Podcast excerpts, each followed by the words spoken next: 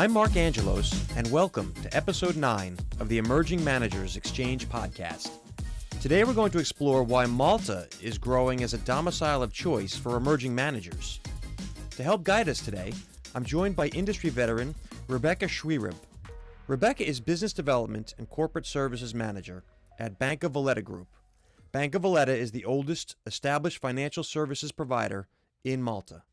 Rebecca, thank you for joining today. Thank you, Mark. So I guess we'll start at the easy. Uh, could you tell us a little bit about the Bank of Valletta and your role within it? Yes, of course. Um, so Bank of Valletta, as you correctly mentioned, is one of the uh, largest banking groups in, in Malta. Um, established in 1974, um, the bank, I mean, offers services that range from the traditional banking services, so we're talking about deposits and, and loans, all the way through to credit facilities, bancassurance, and has even established itself today as a pioneer in the asset management and fund space as well.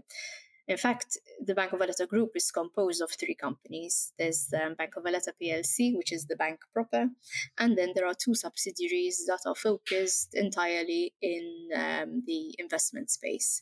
And these are BOV Asset Management, which was set up in 1995 as a UCITS management company, which today manages over 1 billion in euros in assets under management, which are spread across 17 funds.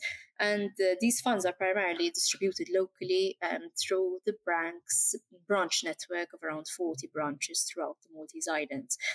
Now, initially, these um, these funds that I'm talking about, the bank's proprietary funds, they were administered in house at BOV Asset Management itself.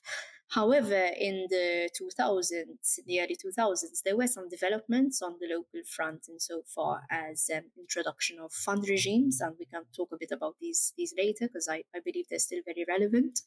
And um, this actually led to the internationalization of Malta as a fund industry. So at that point, we saw as a group that there were some opportunities to start providing our administrative services with the expertise that we had gained from administering our in-house funds and start offering these services to third parties. And that is essentially how BOV Fund Services, which is the company I represent, how, how the company was born. Um, today, if we look at the BOV Fund Services, today Malta's leading fund services provider, and uh, we administer just short of three billion euro in in assets, which represents roughly around 15% of the local market share in Malta.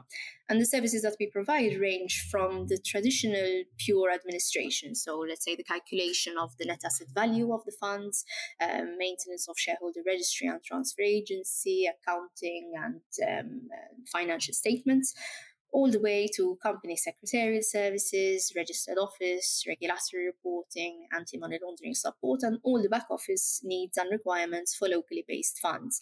And additionally, in the step before, that we also um, provide what we call a one stop turnkey solution to the setting up of funds and asset management operations in Malta. So, when a fund manager or a fund promoter approaches us with their plans to establish a fund in Malta, we organize and handle the entire process. So, we liaise with the regulator throughout the pre and post application stages, the legal team in drafting the application and offering documentation, the clients themselves, of course, and all involved counterparties. So, at BOV Fund Services, we see ourselves as more than just administrators. We are sort of, we go beyond that. We are partners. We handle our clients' entire needs so that we can allow them to focus their full attention on their competence, which is managing the fund, to grow and make it successful. Because ultimately, it's a they succeed, we succeed type of thing.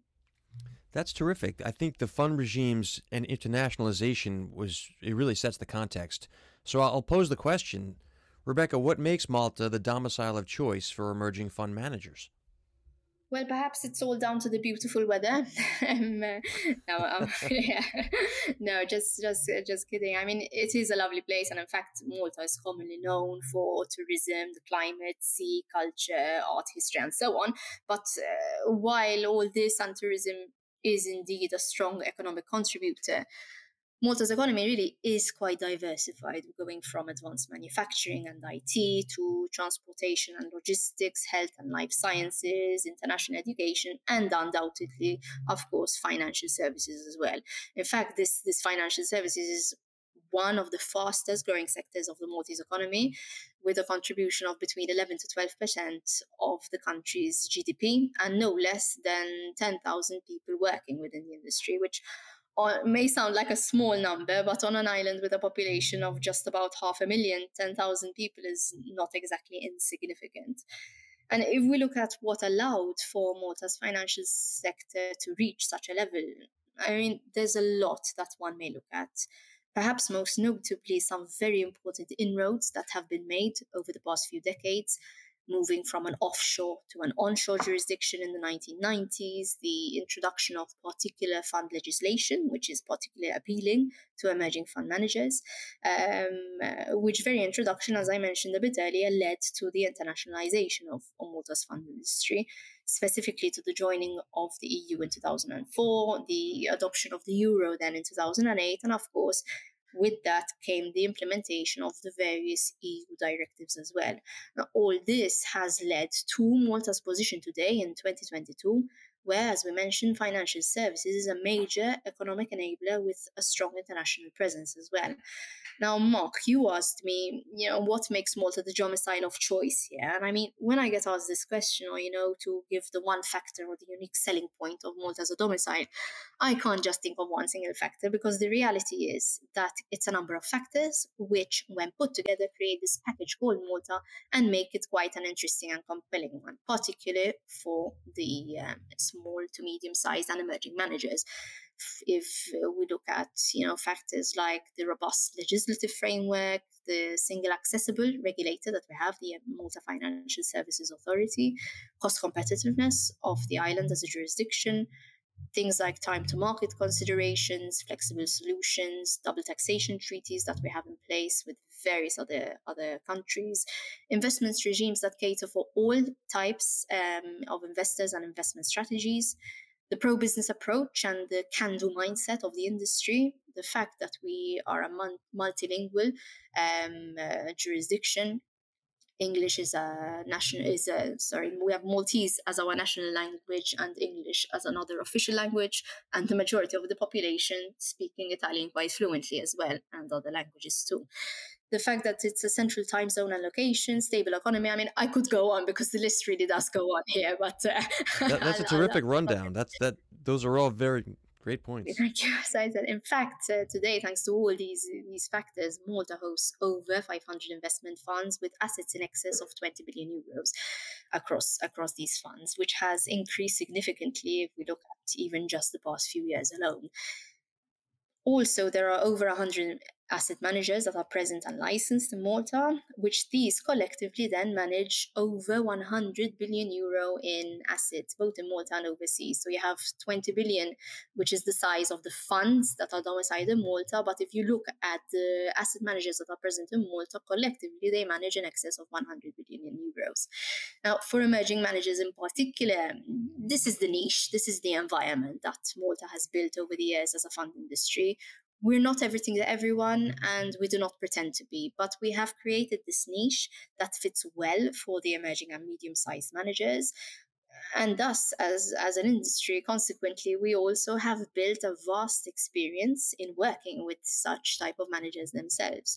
Looking at the size of the industry, again, to the fact that our clients are not just treated as a, as a number, but as I said earlier about, about BOV Fund Services, we at least like to see ourselves as more than just administrators. We see ourselves kind of too as partners to an extent because we assist our clients in finding the best tailored solutions for the funds or and projects. We provide the necessary handholding when this may be the case with an emerging manager who doesn't have experience with setting up um, funds, if that is necessary. And uh, we allow them to, to grow. Like I said before, it's ultimately a they succeed, we succeed type of, type of thing. And then there's the fact that Malta also boasts specific legislation that caters specifically to the emerging managers and even platform solutions where, where these are necessary. All these are additional factors that are more specific to emerging managers and paired together with all the other factors that I was listing earlier. This positions Malta as a leading domicile of choice. It they all together really do create the right environment, at least in my opinion, and especially again for these medium sized and emerging managers. So then that's terrific. Thank you, Rebecca. To drill down then, what are the major items say that an emerging manager should know if they are looking to set up in Malta? Yes. Well, earlier I alluded to, I mentioned that there is a particular piece of legislation, right, that's specifically suited to, to emerging managers that was introduced in the year 2000 and, um, as I said, was in fact what enabled the internationalization of Malta as a, as a fund domicile. Here I was speaking about what we call the Professional Investor Fund Regime, or the PIF regime for short. Now, of course, we know that Malta is a member of the EU and it has been for almost two decades now. So, of course, with the EU being the level playing field that it is, one will find the same legislative directives when it comes to funds as in every other EU member state. So, here we're talking about the UCITS, for example, or the AIFMD. This is pretty much the same in every EU jurisdiction. However, notwithstanding that there is this level playing field, Malta was able to nevertheless introduce and maintain its homegrown legislation, including the professional investor fund.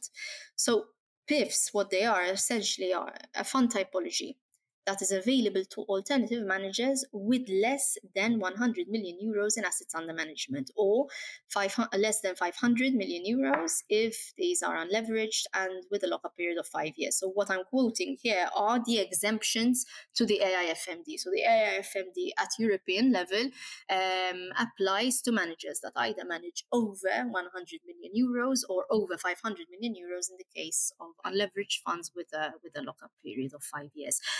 So the PIF regime is available to those managers falling out of scope of this European directive, and thus it caters specifically for those small to medium sized funds that wish to operate in an environment of less heavy regulation.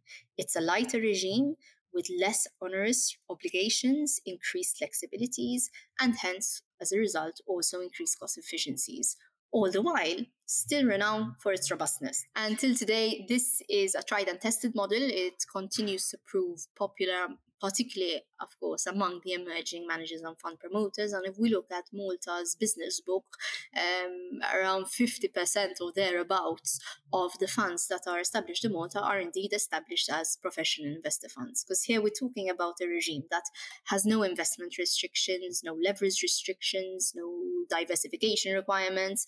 It uh, can host all alternative investment strategies, so from your plain vanilla funds to real estate, private equity, high frequency trading trading distressed debt and so on, even cryptocurrencies as well. Uh, there's even no requirement to appoint a depository bank. So, uh, what is actually required are safekeeping arrangements that need to be in place. And again, not necessarily in Malta, because these are most often um, sought in the same jurisdiction as where the assets are, are placed. Professional investor funds, interestingly, can also be set up as self managed funds and quite simply. So there's no need to go through the process of setting up and obtaining a license for a fund management company or appointing an external fund management company to carry out the investment management. But one could opt, if they wish, to set up the fund in a self managed format with an investment committee having three or more members within the fund itself and that can essentially uh, be responsible for the day-to-day investment management running of the fund. So all this makes the PIF regime so flexible, yet at the same time robust. Like I said, it's been around for over 20 years. Uh, it's tried and tested, various options and possibilities, and uh, yeah, we continue to see to see good uh, popularity and good um, interest in in such regime.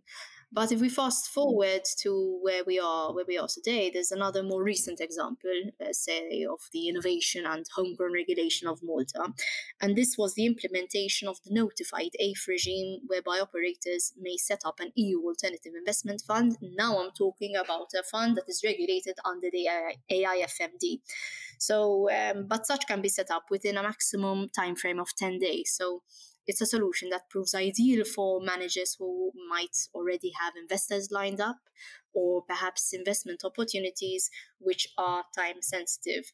Um, so, in that case, they wouldn't be able to afford the lengthy authorization timelines of a fully authorized authorized vehicle. Because what happens in this case is that since a notified AIF is a product um, under the AIFMD, it can only be structured and managed through a full scope licensed alternative investment fund manager. And in this case, what the Malta Financial Services Authority said is sort of we have a piece of EU strong and relatively heavy legislation that regulates the manager, so the AIFM. Thus, as opposed to also going through a similar heavy process in regulating the products of such managers with a notified AIF, the MFSA is placing reliance on the manager, on the regulated AIFM, for all the due diligence of the functionaries and services providers to ensure that everything is in place in line with the AIFMD and so on. So, this can drastically shorten the setup period all in all, you would need about two to four weeks to have the documentation drafted and to collect all the required due diligence, and then a 10 day notification period to the regulator, and there you have it, the fund can launch. So, again, it's another popular solution for those looking for a quick access to the EU market with a product that can be marketed and distributed across the EU, thanks, of course, to the passport under AIFMD. And it's not to say that the small to medium and emerging managers or those that are not licensed under the AIFMD cannot have access to such structures because in fact, there are a number of fund management platforms, for example, which offer exactly this, whereby the AIFM will set up the fund on behalf of the promoters, of course, having conducted the necessary and appropriate due diligence to a satisfactory degree. And there are a number of ways in which then the promoters themselves, if this is ultimately their goal, can be involved in the day to day and investment management running of things. So, this is, of course, agreed and negotiated with the appointed AIFM, but it could involve employment in portfolio management directly or even advisory or research. Of course, it heavily depends on the promoters themselves, whether they are licensed in some way, shape, or form, their preference, experience, competence, outcome of the due diligence assessment, and so on. But let's say it's another popular solution for the emerging managers who might want to access the market quickly and benefit from the AIFMD passport to distribute within the EU. Rebecca, you mentioned something I wanted to just tug at a bit as we watch the rise of cryptocurrency as a global asset class, I'm curious mm-hmm. your opinion of Malta's regulatory view of the crypto assets. Mm-hmm. Well, from the regulatory view, it's it's um, it's a different opinion. Let's say a bit to the practical view, and, and I'll explain because when there was this uh, crypto era or crypto boom, if you if you will. Malta saw it as yet another opportunity to welcome a new and innovative industry to complement its already flourishing financial services sector. In fact, Malta was, I believe, the first jurisdiction to to enact a comprehensive legislative package, which was actually aimed at creating a regulatory ecosystem in which the industry could uh, could operate. For example, the Virtual Financial Assets Act, which was implemented to create legal certainty as to the classification of every DLT asset. So it provides a licensing regime and a re- regulated environment for, for such assets that are classified as virtual financial assets. At the same time, uh, there were also related tax guidelines which were introduced. So again, there was a bit more clarity that might be lacking in other environments. And this was also complemented with the introduction of the Innovative Technology Arrangements and Services Act and the Malta Digital Innovation Authority Act as well. And even Malta's financial services regulator, the MFSA, had at the time devised a fintech strategy with a vision to establish Malta as an international fintech hub, which supports and enables financial services providers to, you know, infuse technology and products and service offers, offerings to drive innovation. And the strategy was, of course, very well received by the local industry, and it even led to implementations such as the MFSA FinTech Regulatory Sandbox, which is a project whereby operators can test their innovation for a period of time under some prescribed conditions. Now, when it comes to funds specifically, the MFSA also quite proactively it also updated the professional investor fund rulebook to also cater for and allow such funds to invest in virtual financial assets. So this even led to a number of funds beginning to invest either exclusively in cryptocurrencies, for instance, and um, as is also becoming increasingly common, perhaps soon also even mainstream, to have some exposure to such crypto assets, even if it's directly or indirectly within the larger portfolio. Now, as I said in, in the beginning, eh, I do have to say that even though from the regulatory standpoint, crypto was welcomed and regulations were introduced or amended to, to cater for such and to provide clarity that, that might be necessary, and we are indeed clearly seeing a number of players in the funds world as well who have entered this space. However, some of the larger and perhaps more traditional institutions, Bank of Valletta included, are not yet offering the full spectrum of their services to cater for such operations, and this would be due to the lack of certainty and um, and certain associated and perceived risks in this space. Hmm. That's actually quite interesting. It makes me wonder your thoughts on the future with regards to Maltese banking and asset management. Well, from the wider economic view, it's expected that the Maltese economy will uh, soon reach pre pandemic levels. I mean, by the end of this year, we have a forecasted GDP of about 6%, which is two points, two percentage points above the EU average in terms of the fund industry itself, one of the major contributors to, to all these developments um, and, the, and the, the, positive factors that we've mentioned throughout this discussion is undoubtedly the pro business industry that we operate in, with the can do mindset of the industry, in collaboration, of course, with an accessible and equally pro business, yet at the same time, of course, importantly, a very robust uh, financial services regulator. So, the MFSA, all the important inroads that Malta has made, especially by way of innovation and in being nimble enough as a jurisdiction to stay ahead of the curve, are, in my view, well, they are steadily set to continue. We have a number of proposals for new products regimes, some particular appealing again to emerging managers, which, as I mentioned, is one of Malta's sweet spots, the niche, if you will.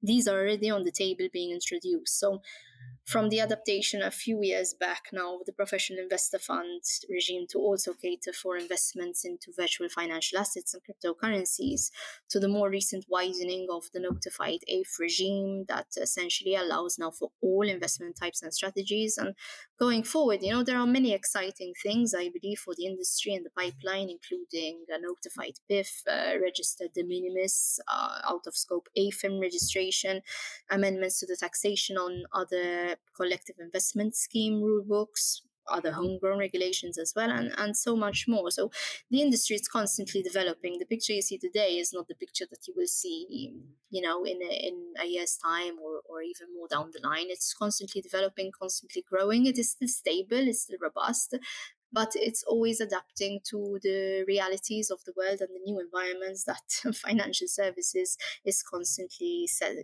setting to us. So the industry, like I said, is constantly developing, and all all of this, I believe, really sets the jurisdiction up well for an even brighter future ahead. I'd like to to thank you as well for for having this discussion, and um, also to thank Finance Malta for providing us with the opportunity to uh, to speak about this today. Well, I applaud Malta and Bank of Valletta as well for the forward-thinking innovations that have led to this.